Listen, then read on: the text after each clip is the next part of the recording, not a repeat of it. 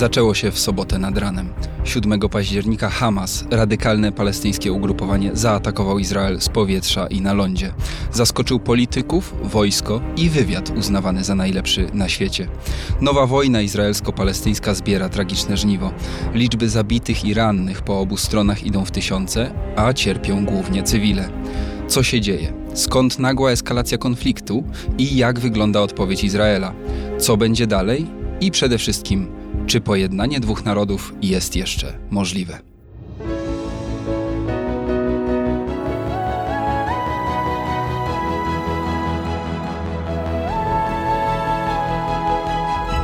Podcast Tygodnika Powszechnego. Weź, słuchaj. Dzień dobry. Ja nazywam się Krzysztof Story, a ze mną w studiu przy ulicy Dworskiej w Krakowie jest e, Karolina Przewrocka-Aderet, korespondentka Tygodnika Powszechnego z Izraela oraz redaktorka naczelna Kalejdoskopu. Cześć. Dzień dobry.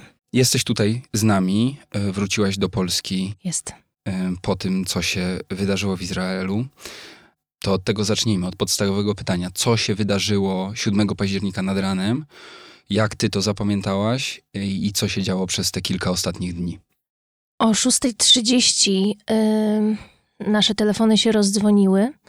Przebywałam wtedy z rodziną e, na północy, w okolicach Hajfy. Mm, To był świąteczny weekend, początek święta, właściwie już święto, po pierwsze był to szabat, po drugie święto y, Simchat Torah, czyli to takie święto kończące Sukkot. E, Ostatni dzień długiego okresu świątecznego w Izraelu. E, Mieliśmy pójść na plażę. I nagle okazało się, że jest to ostrzał na całe południe, mm, centrum Izraela. Było to niezwykłe z naszej perspektywy, dlatego że zawsze ten ostrzał zaczyna się na południu i on tam zostaje. To jest kilka rakiet, może najwyżej jeden alarm. Ale bardzo szybko te rakiety dotarły nad Tel Awiw.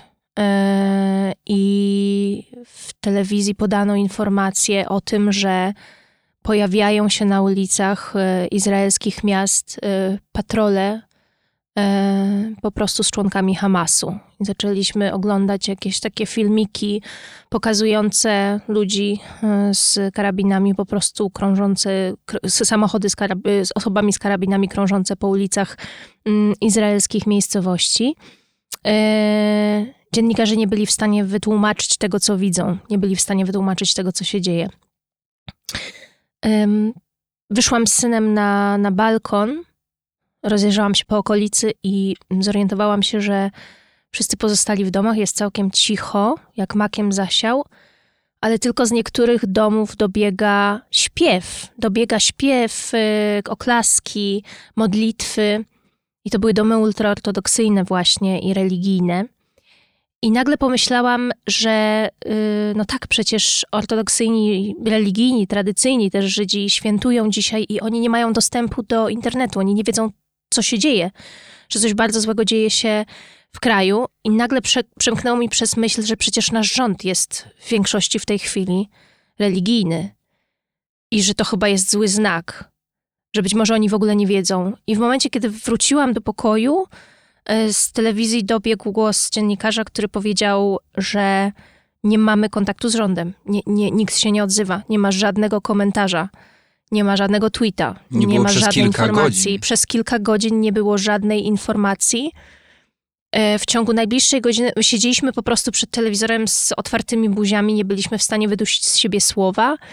I nagle y, dziennikarze, którzy byli absolutnie zaskoczeni tą sytuacją, zaczęli między sobą na, na wizji konsultować, czy są w stanie, czy mogą przeczytać wiadomości, które właśnie zaczęły nadchodzić, a były to wiadomości już od osób uwięzionych w domach, które szeptając do y, WhatsAppa, do telefonu, nagrywały wiadomości głosowe, prosząc, błagając o pomoc, dlatego że są same otoczone bojownikami Hamasu w ich własnym domu, zamknięte w Mamad, czyli w tym, w tym, w tym schronie, który każdy z nas ma w domu.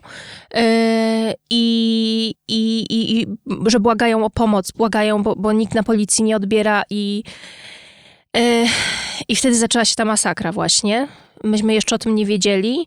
Dopiero godzinę później dziennikarze powiedzieli, że dostają wstrząsające zdjęcia, ale nie są w stanie i filmiki, ale nie są w stanie ich opublikować przed potwierdzeniem ich wiarygodności, bo oczywiście od razu wszystkie komunikatory się zaroiły od takich filmów.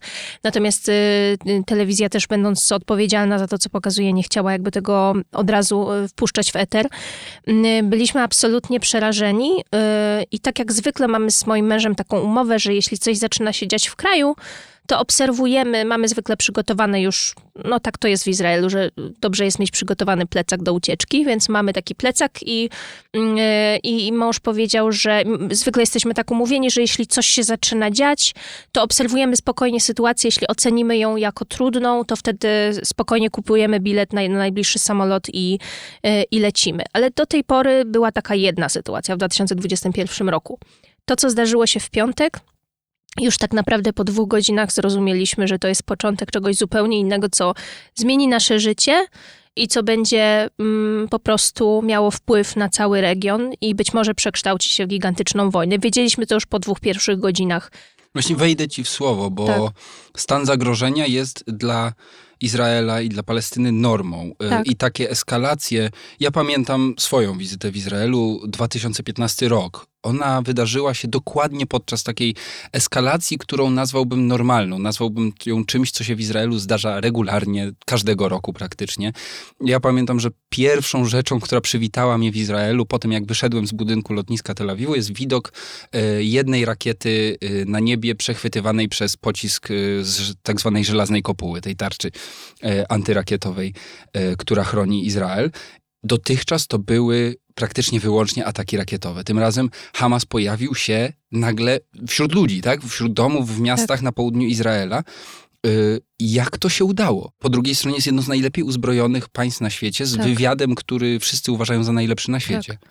Ja myślę, że to jest bardzo ważne wytłumaczenie właśnie tej naszej realności, którą my tam mamy. Y to jest takie schizofreniczne trochę poczucie bezpieczeństwa, bo na co dzień faktycznie w Izraelu czujesz się bardzo bezpiecznie. Wiesz, że masz silną armię, wiesz, że jest wojsko na ulicach, ludzie są e, fantastycznie wyszkoleni i nawet jak coś się takiego dzieje niebezpiecznego, ktoś się z kimś pobije na ulicy, to widzisz z miejsca taką reakcję ludzi.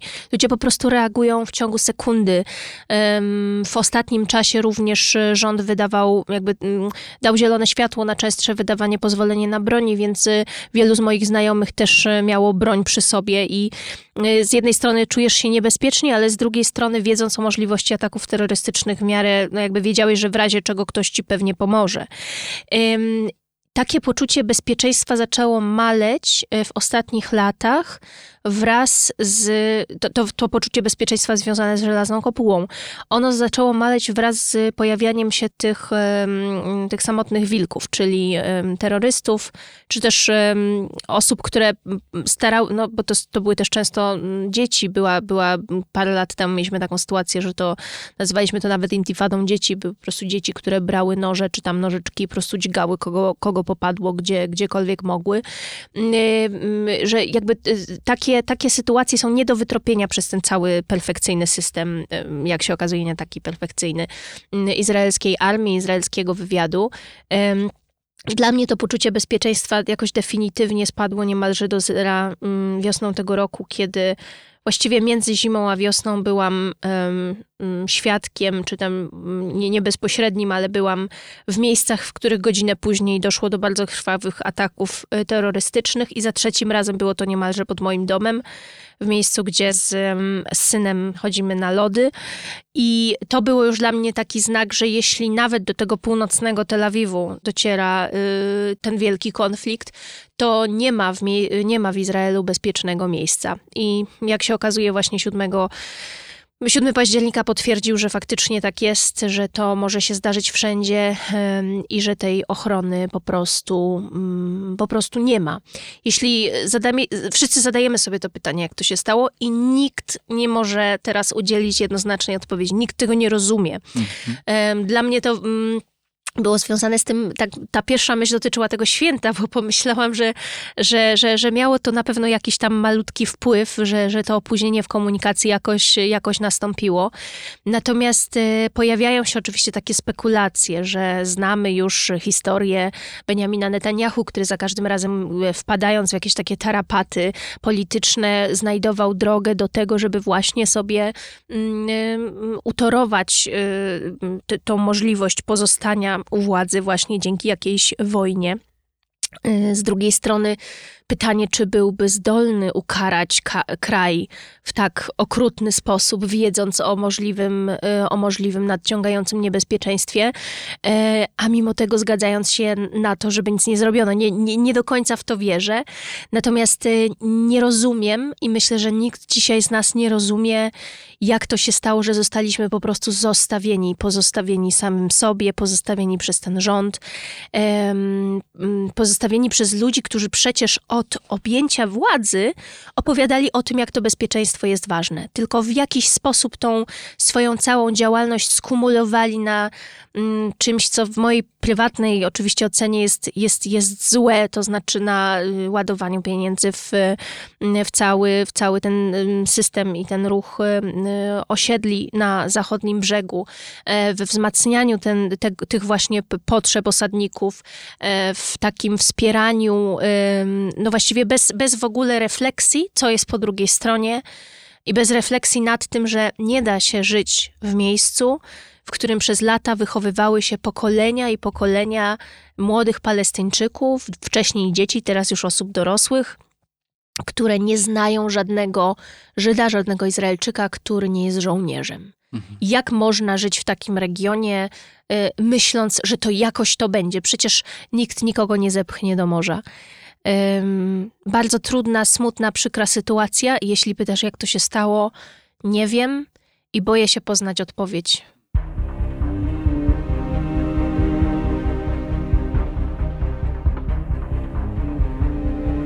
Podcast Tygodnika Powszechnego jest także na tygodnikpowszechny.pl, gdzie co tydzień znajdziesz nowe teksty nagradzanych dziennikarek i dziennikarzy. Weź, czytaj i rośnij z nami.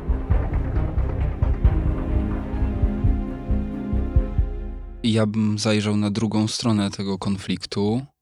E, I teraz chyba trzeba by rozgraniczyć, e, bo tak, Hamas to jest oczywiście ugrupowanie, które opowiada się czy walczy o wolną Palestynę.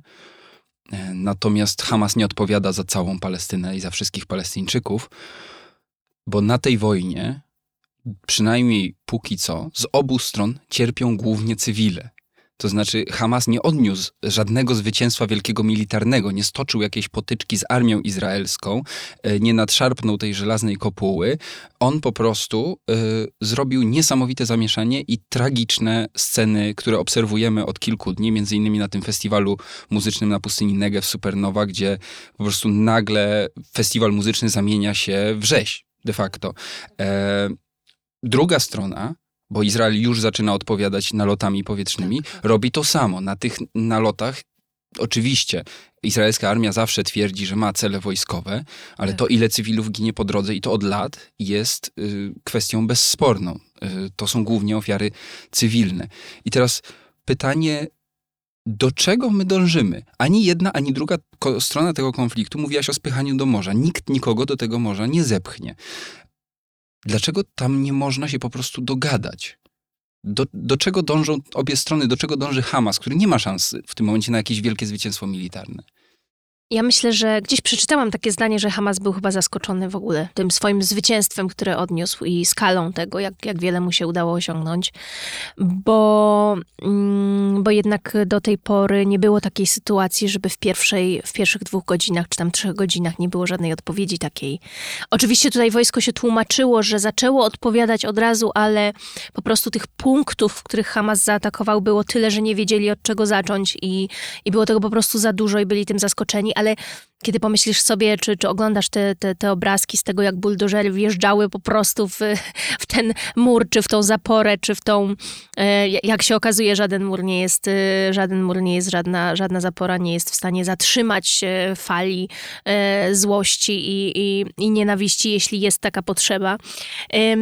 I jeśli zastanowisz się nad tym, to nie ma jasnej odpowiedzi, natomiast wydaje mi się, że Mogło tak być faktycznie, że Hamas był, e, że Hamas jest zaskoczony tym, tym, tą skalą tego sukcesu, który odniósł, mm, a jednocześnie trudno tutaj też e, nie myśleć o jakichś potencjalnych zewnętrznych wpływach, skoro faktycznie jest taka sytuacja, że, że, że tutaj jakby mm, skala tego ataku też pokazuje zresztą tutaj jakąś taką pomoc zewnętrzną.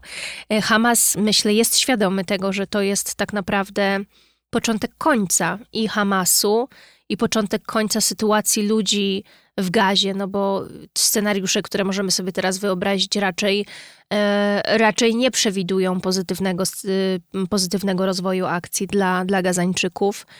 Już w tym momencie Izrael odcina wodę, odcina do, dostęp do prądu. Tak jak zauważyłeś słusznie, zawsze cierpią cywile. Ja myślę, że to jest w ogóle bardzo ważne. Mm, jeśli to do tej pory jakby nie, nie powiedzieliśmy tego jasno, to też powiedzmy, to nie jest wojna między Palestyńczykami i Izraelczykami, ale to jest wojna między Hamasem i między izraelskim rządem, który no, w tym momencie jest faktycznie bardzo zradykalizowany i bardzo skrajny e, i bardzo skoncentrowany na sobie i na interesie tych konkretnych grup bardzo radykalnych w Izraelu. E, I zawsze tak było w tych konfliktach do tej pory, że, że, te, że, te, że te siły się wspierały. Jedna siła nie mogła żyć bez drugiej. I dlatego sobie tak do tej pory y, świetnie radziła zarówno Benjamin Netanyahu, na swojej pozycji uznawany w Izraelu przez prawicę za jedynego porządnego polityka, który potrafi to wszystko trzymać w ryzach. E, z kolei Hamas, który wmówił ludziom, że nie ma właściwie innego, innego ugrupowania, na które mogliby liczyć. Mm, I Hamas, który jednocześnie z jednej strony daje mm, tą bieżącą pomoc ludziom, a z drugiej strony faktycznie doprowadza ich na skraj upadku. I to, co się obecnie wydarzyło, faktycznie przyczyni się do tego, że e, no Gaza, Gaza ucierpi, e, ucierpi szalenie. Oczywiście my mamy świadomość tutaj śmierci cywilów e, w tym samym czasie i widziałam, że strona palestyńska faktycznie potwierdzała te doniesienia o tym, że Izraelczycy informują przez komunikatory, informują przez środki komunikacji o tym, że będzie nalot w danym miejscu, dając ludziom czas na ucieczkę. Natomiast y, tak czy siak, przy takiej skali, przy takiej maszynerii, oczywiście nie jest możliwe, żeby cywile nie odnieśli żadnej krzywdy y, i stąd ta skala zniszczeń jest tak ogromna i przede wszystkim skala śmierci i to, i to bardzo brutalnej.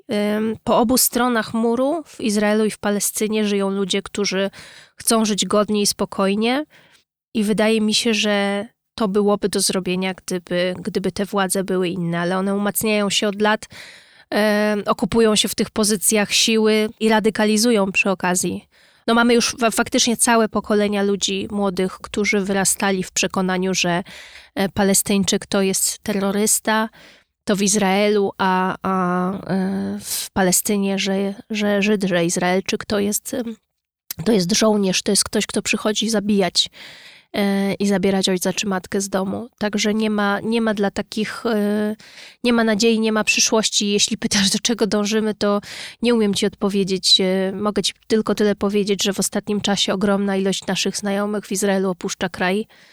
Ludzie przestają wierzyć w to, że cokolwiek, jakakolwiek zmiana jest możliwa. E, świętowaliśmy w, w sobotę, właściwie w weekend świętowaliśmy 50. rocznicę wojny Jom Kippur, która była symbolem do tej pory mm, tego, tej wielkiej klęski Izraela. Okazało się, że 7 października 2023 roku zapisze się w historii Izraela jako coś znacznie gorszego, jako największa masakra na Żydach od czasów II wojny światowej. No, jeden z izraelskich polityków porównał to do izraelskiego 11 września. Cena jest widoczna po obu stronach. To są już setki tysiące e, zabitych i rannych to jest, e, jak podał dzisiaj ambasador Izraela przy ONZ, ponad 100 osób przetrzymywanych jako zakładników e, w strefie gazy. To są już pierwsze ofiary też nie tylko w strefie gazy, ale na zachodnim brzegu, e, który jest tą drugą, powiedzmy, palestyńską enklawą. Mm, to jest też jak tutaj czytam dzisiaj w depeszach prasowych, 187 tysięcy ludzi wysiedlonych w gazie ze swoich domów. To jest w ciągu tych kilku dni. No bo to, że nawet armia izraelska informuje o nalocie na dany cel, to nie znaczy, że ten dom nie wyleci w powietrze. Natomiast to jest wszystko w części przynajmniej narzędzie polityczne. E, ten konflikt, y, obie strony, e, a nawet więcej, bo zaraz dojdziemy jeszcze może do roli Iranu e, w tym wszystkim. Natomiast władze izraelskie i premier Netanyahu umiejętnie wykorzystują wojnę do utrzymywania władzy i konsolidowania własnej władzy to jest y, moment też dla historii Izraela i dla polityki wewnętrznej Izraela dość kluczowy y, i dla Netanyahu, bo on oczywiście y, wrócił do władzy po, po jakiejś tam przerwie, zmaga się z różnymi zarzutami, między innymi o korupcję. Natomiast w lipcu Izrael i władza, e, rząd Izraela musiał zmierzyć się z największymi od lat protestami. One dotyczyły reformy sądownictwa, e, bardzo e, radykalnie zwiększającej wpływ polityków na sądy. No i jak pisze y, Marek Matusiak, to jest y, analityk y, Ośrodka Studiów Wschodnich, którego tekst zresztą otwiera nowy numer Tygodnika Powszechnego, dostępny od środy 11 października. Serdecznie polecam. Na pierwszych stronach jest, e, jest właśnie mm, analiza z Izraela e, Marka Matusiaka i też e, tekst Karoliny i korespondencje Karoliny są u nas na stronie i w numerze. I Marek Matusiak y, jakby wskazuje na to, że to nie jest tylko jedna ustawa, która się nie spodobała ludziom i oni wyszli na ulicę, tylko że to jest raczej konsekwencja zmian demograficznych i społecznych w Izraelu, które zachodzą od lat. Y, chodzi tutaj o stały wzrost y, liczebności i znaczenia politycznego silnie zmotywowanych y, grup właśnie ortodoksyjnych, prawicowych. One dzisiaj w Knesecie mają 60-70% przedstawicielstwa, czyli w izraelskim parlamencie. I tu mogę tylko zadać pytanie, skoro idziemy w stronę coraz bardziej radykalną, bo i Hamas idzie w stronę coraz bardziej radykalnych działań i władza w Izraelu, to czy w ogóle jest możliwe jakiekolwiek jeszcze pojednanie? Bo wydawało się, były takie okresy w historii, kiedy wydawało się, że koncepcja dwóch państw jest jednak do zrealizowania. Tak? W 1993 roku e, premier, e, jeszcze wcześniejszy premier Izraela Rabin z Yasserem Arafatem podpisali e, w Oslo umowę, która określa kroki, które trzeba by podjąć, żeby tam panował względny spokój. Dzisiaj wydaje się, że no takie hasło w Izraelu to w ogóle nikt nie chce tego słuchać. Po zabójstwie Itzhaka Rabina doszło do kilku takich kroków, które miały teoretycznie uwolnić Gazę, czy też właśnie doprowadzić ostatecznie do pokoju według tego, czego żądali Palestyńczycy ale mimo tego zdjęcia mm, w 2005 roku, zdjęcia mm, blokady na Gazę, e, mimo wyjścia z, stamtąd Izraelczyków, e, właśnie wtedy to był ten moment, kiedy władzę prze, przejął Hamas. E, I to wtedy właśnie od 2007 roku wzwyż rozpoczęły się te najkrwawsze ataki, najpierw właśnie terrorystyczne, ataki bombowe. Było tego, było tego bardzo, bardzo dużo i mm, i nie było już możliwości po tamtym okresie powrotu do takiej, e, też w społeczeństwie izraelskim, do takiej myśli, że coś może się zmienić. Dzisiaj Izraelczycy nie wierzą w to, że może być pokój, bo nie wierzą Palestyńczykom. Po prostu nie wierzą. Po prostu uważają, że jeśli tylko pójdzie się odrobinę na ustępstwa, to na pewno zaraz znajdzie się jakiś radykał, który przyjdzie i wysadzi. Mhm. E, nasz dom, nasz, nie wiem, szkołę, biuro. Nie ma wiary w to, że ten kraj byłby w stanie powstać na, na jakichś takich podwalinach, które byłyby w stanie zagwarantować pokój. I dlatego e, stąd też właśnie wzrost tej radykalizacji też po stronie izraelskiej. Ludzie już nie, nie mają po prostu nadziei.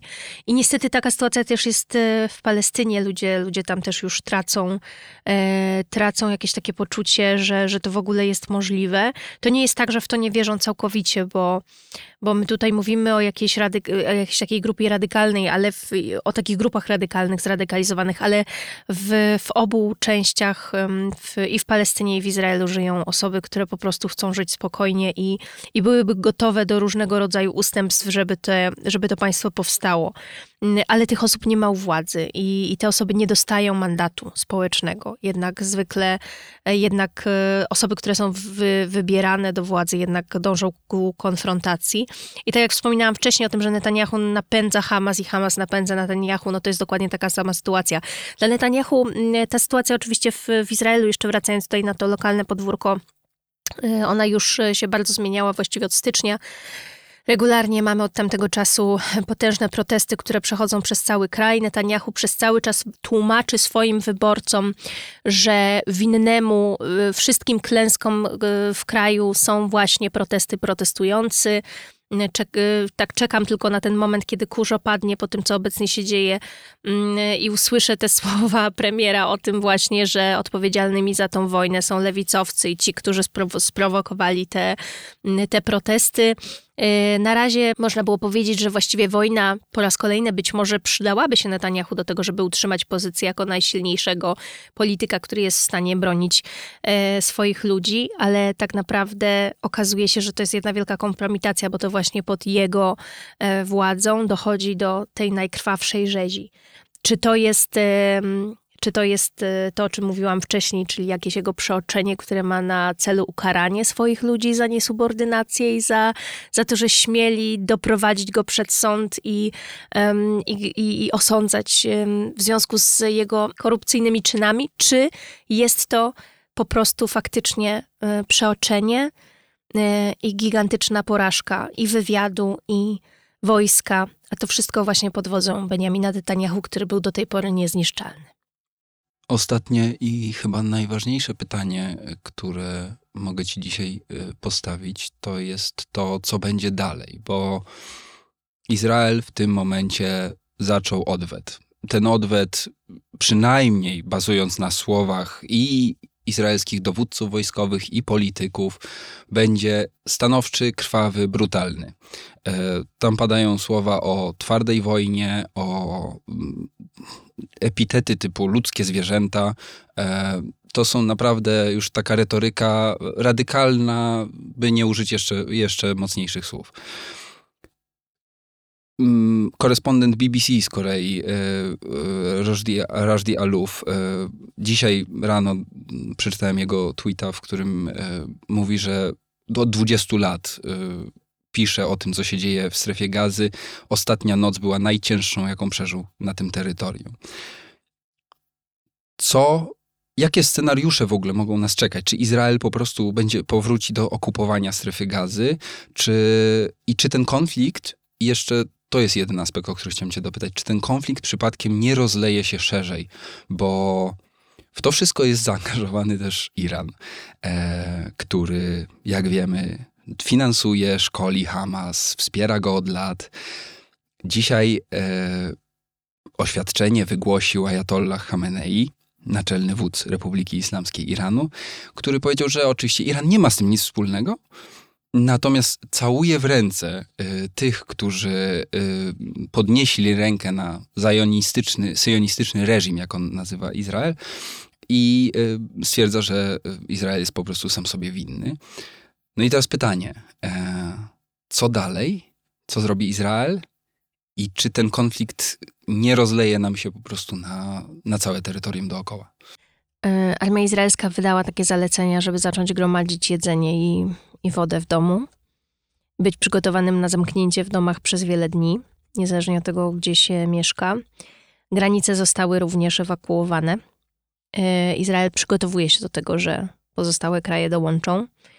E, gdzieś już na północy, gdzieś przy granicy z Libanem zaczęły się jakieś pojedyncze incydenty, ale nie mają jeszcze one takiego.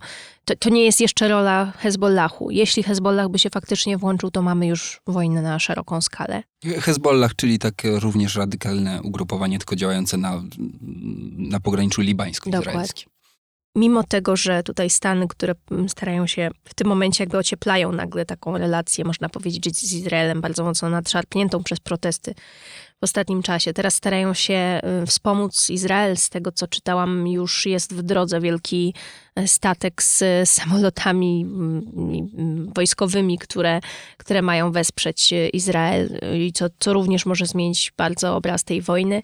Mm, Biden prosi, żeby, żeby te pozostałe kraje w tym momencie nie, nie dołączały, no ale, ale jakby tutaj nie, nie mamy pewności, że tak się nie stanie jeśli, jeśli dojdzie faktycznie mimo, mm, tutaj jeszcze może też wspomnimy o krajach, które y, w ostatnim czasie podpisały, o krajach arabskich, które podpisywały z Izraelem umowy e, w ramach tych Abraham Accords, czyli tych umów w, właśnie dwustronnych, e, które również proszą, żeby ten, żeby ten konflikt się nie rozlewał. Myślę tutaj o Zjednoczonych Emiratach Arabskich, czy, czy ostatnio Arabii Saudyjskiej, która też rozważała Y, podpisanie podobnej umowy.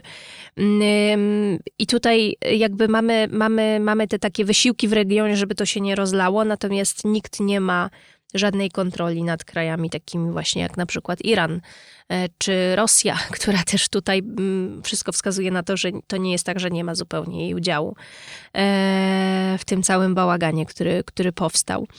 Izraelczycy zdecydowanie przygotowują się na długą wojnę. To już widać na ten moment. Um, wielkie pytanie, jak to skończy się dla, dla Palestyńczyków.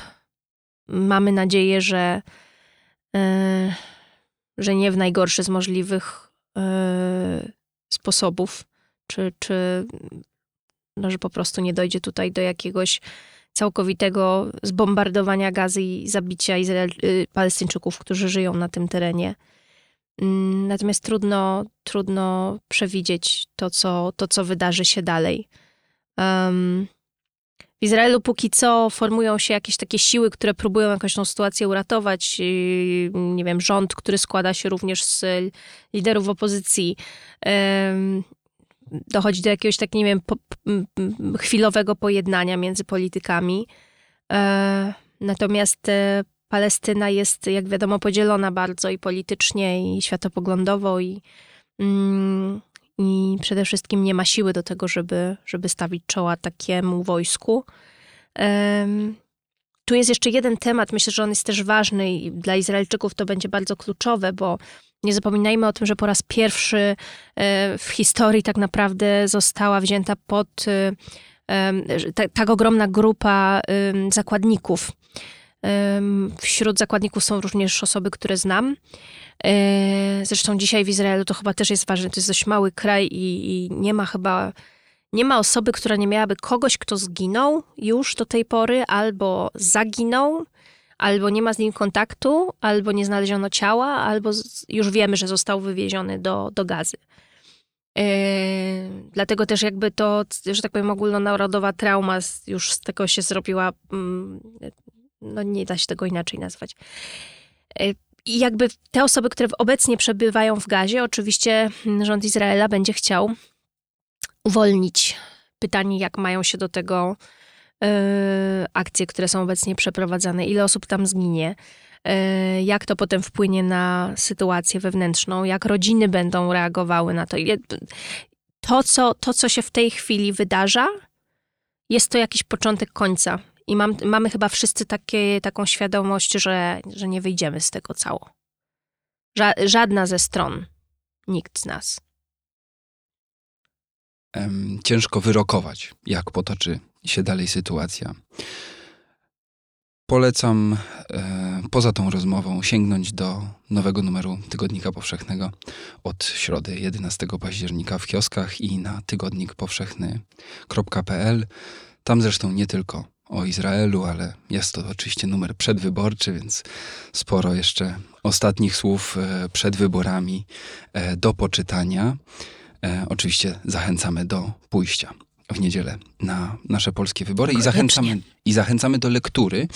E, I z całego tego numeru, żebyśmy chociaż dali sobie trochę oddechu. Wiem, że sp- spodobał ci się szczególnie jeden tekst. E, Opowiedz Tak. nam o nim. Ze świata makro do mikro trochę. E, Świtezianka i inne, czyli spotkanie Adama Robińskiego z profesorem e, Bernardem, e, biologiem z Uniwersytetu imienia Adama Mickiewicza w Poznaniu. Jest to tekst o ważkach. A ważki to temat ważki. A ważki to temat ważki. Te, tekst o tym, co ważka widzi i taka bardzo niezwykła lekcja patrzenia na świat. I tak sobie pomyślałam, że w kontekście tego wszystkiego, o czym dzisiaj tutaj mówimy, być może wcale nie taka mała. Być może potrzebujemy ważek. Poleca e, lekturę tego tekstu Karolina Przewrocka-Aderet, korespondentka Tygodnika Powszechnego z Izraela i redaktorka naczelnego e, redaktorka naczelna Kalejdoskopu, która była moim i waszym gościem. Dzięki ci wielkie e, za tę rozmowę. Dziękuję bardzo. A ja już polecam też cały numer do poczytania, a zapraszam wkrótce na następne odcinki podcastu Tygodnika Powszechnego. Póki co się żegnamy. Ja nazywam się Krzysztof Story i mówię Państwu do usłyszenia. Dziękujemy za wysłuchanie podcastu. Poznaj też moc czytania na tygodnikpowszechny.pl. Czytaj i rośnij z nami.